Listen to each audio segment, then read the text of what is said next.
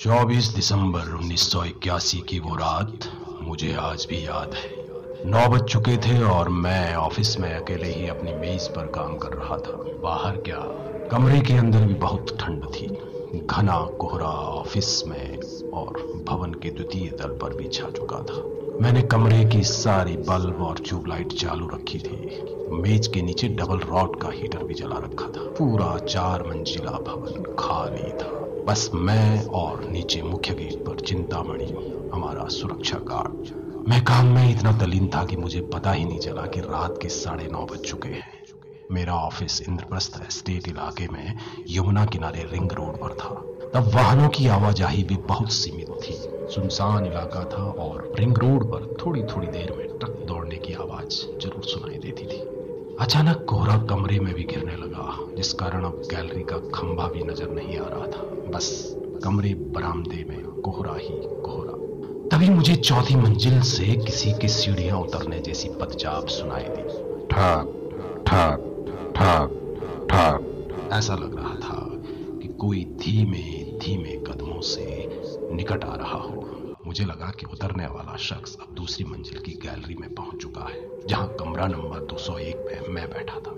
मेरी कुर्सी अपने कमरे के प्रवेश द्वार के बिल्कुल सामने थी, लेकिन घने कोहरे के कारण मुझे कोई नहीं दिखाई दिया। सीढ़ियों के बगल में ही दाहिनी तरफ़ पुरुष शौचालय था। मुझे एक हल्की सी परछाई शौचालय की तरफ़ जाती हुई दिखी। शौचालय का दरवाज़ा खुलने की आवाज़ के साथ ही धड़ाम से बंद हो गया। अब मुझे भी शौचालय जाने की आशंका होने लगी। मैंने सोचा, चौथी मंजिल की लैब में कोई इंजीनियर काम कर रहा होगा। तो मैं गाना गुनगुनाते हुए शौचालय में प्रविष्ट हुआ। दरवाज़ा फटाक से बंद हो गया। अंदर लाइट तो नहीं थी, लेकिन बाहर दूसरी तरफ़ ग्राउंड के पोल पर लगी सर्च लाइट बीच बीच में हल्का प्रकाश फेंक रही थी। पर कोहरा इतना घना था कि वो भी बेहसर थी। मैं भी अंदाजे से अंदर पॉट की तरफ़ चलते हुए बोला, कौन है भाई? पर कोई उत्तर नहीं मिला। खैर, जैसे ही मैंने अपना काम शुरू किया हल्के प्रकाश में देखा कि एक सफ़ेद पोशाक में आठ, नौ फीट का आदमी मेरे बगल में खड़ा है। पर मुझे उसकी न तो शक्ल दिख रही थी और न हाथ पैर। हाँ पानी गिरने की ध्वनि ज़रूर सुनाई दे रही थी। अबे बोल, क्यों नहीं रहा? तेरे पास भी ऑडिट का काम था क्या, जो मेरी तरह अब तक बैठा है इस ठंड में? मैं फिर बोला, पर उसकी तरफ़ से कोई हरकत नहीं हो रही थी। वो बस बुत बन के बगल में खड़ा था। अचानक मुझे गाँव के एक भूत का किस्सा याद आया। फिर क्या था? मैं बगैर जिप बंद किए ही अपने अंदाजे से दरवाज़ा खोलकर दौड़ा और चिल्लाने लगा चिंतामणि चिंतामणि पर कोई आवाज़ न सुनाई दी। कब सीढ़ियों से नीचे भागने लगा, पता ही न चला। मेरी सांस ज़ोर ज़ोर से चलने लगी। मुख्य गेट पर पहुँचा तो वो भी बंद था। चिंतामणि चिंतामणि चिल्लाने पर भी चिंतामणि नज़र नहीं आ रहा था। चिंतामणि वो गार्ड था जो उस समय सुरक्षा ड्यूटी पर था। गेट भी बाहर से बंद था। मैंने बहुत कोशिश की, पर गेट खुला नहीं। इसी तरह गार्ड की कुर्सी दीवार से सटाकर बगल के ऑफ़िस कूद कर रिंग रोड से आईटीओ विकास मीनार की तरफ़ दौड़ने लगा। पीछे मुड़कर एक बार भी नहीं देखा, क्योंकि गाँव में सुना था कि जब भी भूत मिले तो कभी पीछे मुड़कर नहीं देखना चाहिए। सड़क, सुनसान, अब भी कोहरे से ढकी थी। सामने ही ओवरकोट, टोपी, मफलर पहने एक छाया सी दिखी। नज़दीक आकर पता चला कि वो तो चिंतामणि था। मुझे देखते ही ज़ोर से बोला, अरे साहब, क्या हुआ? ऐसे डरे से क्यों भाग रहे हो? आपकी तो सांस भी फूल रही है। अबे कहा मर गया था इतनी देर से? वो भी मेन गेट पर ताला लगाकर।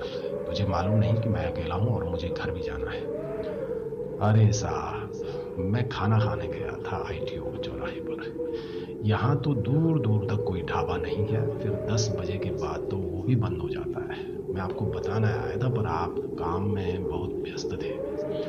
चिंतामणि अपनी सफ़ाई दे रहा था। अच्छा कमरे में हीटर जल रहा है, अलमारी भी खुली है, सारी फ़ाइल और रजिस्टर भी बाहर ही है। हाँ स्टोर की चाबी भी टेबल पर ही है, उसे अपने पास ही रखना। और कमरा तो तू बाहर से बंद करता ही है, मैं सुबह आठ बजे आऊँगा।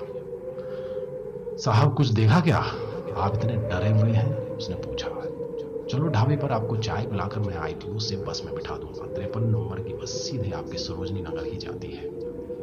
क्यों पूछ रहा है बे मैंने कहा, साहब, हमारा ऑफ़िस जहाँ बना है ना, कहते हैं वहाँ पहले कब्रिस्तान होता था। ऐसे सुना है पुराने लोगों ने। यहाँ भूत घूमते रहते हैं रात को। हाँ अगर आपके पास आग जल रही हो तो कोई नुकसान नहीं पहुंचाते। इसीलिए जब भी मैं राउंड पर होता हूँ तो बीड़ी जला के चलता हूँ। आप भी बच गए, क्योंकि आपने हीटर जला के रखा था।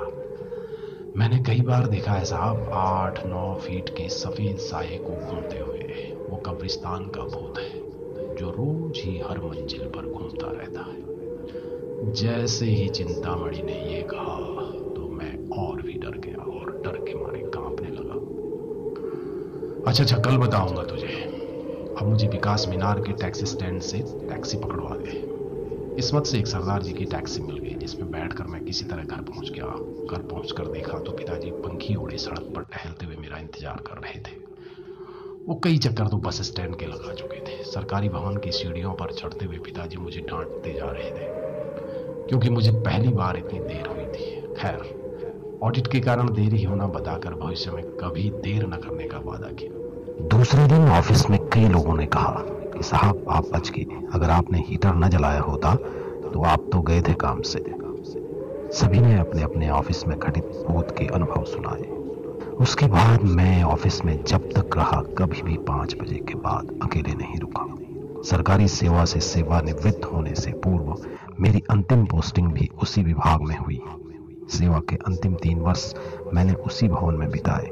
जब भी मैं उस बाथरूम में जाता तो मुझे वो घटना याद आ ही जाती कि वो कौन था।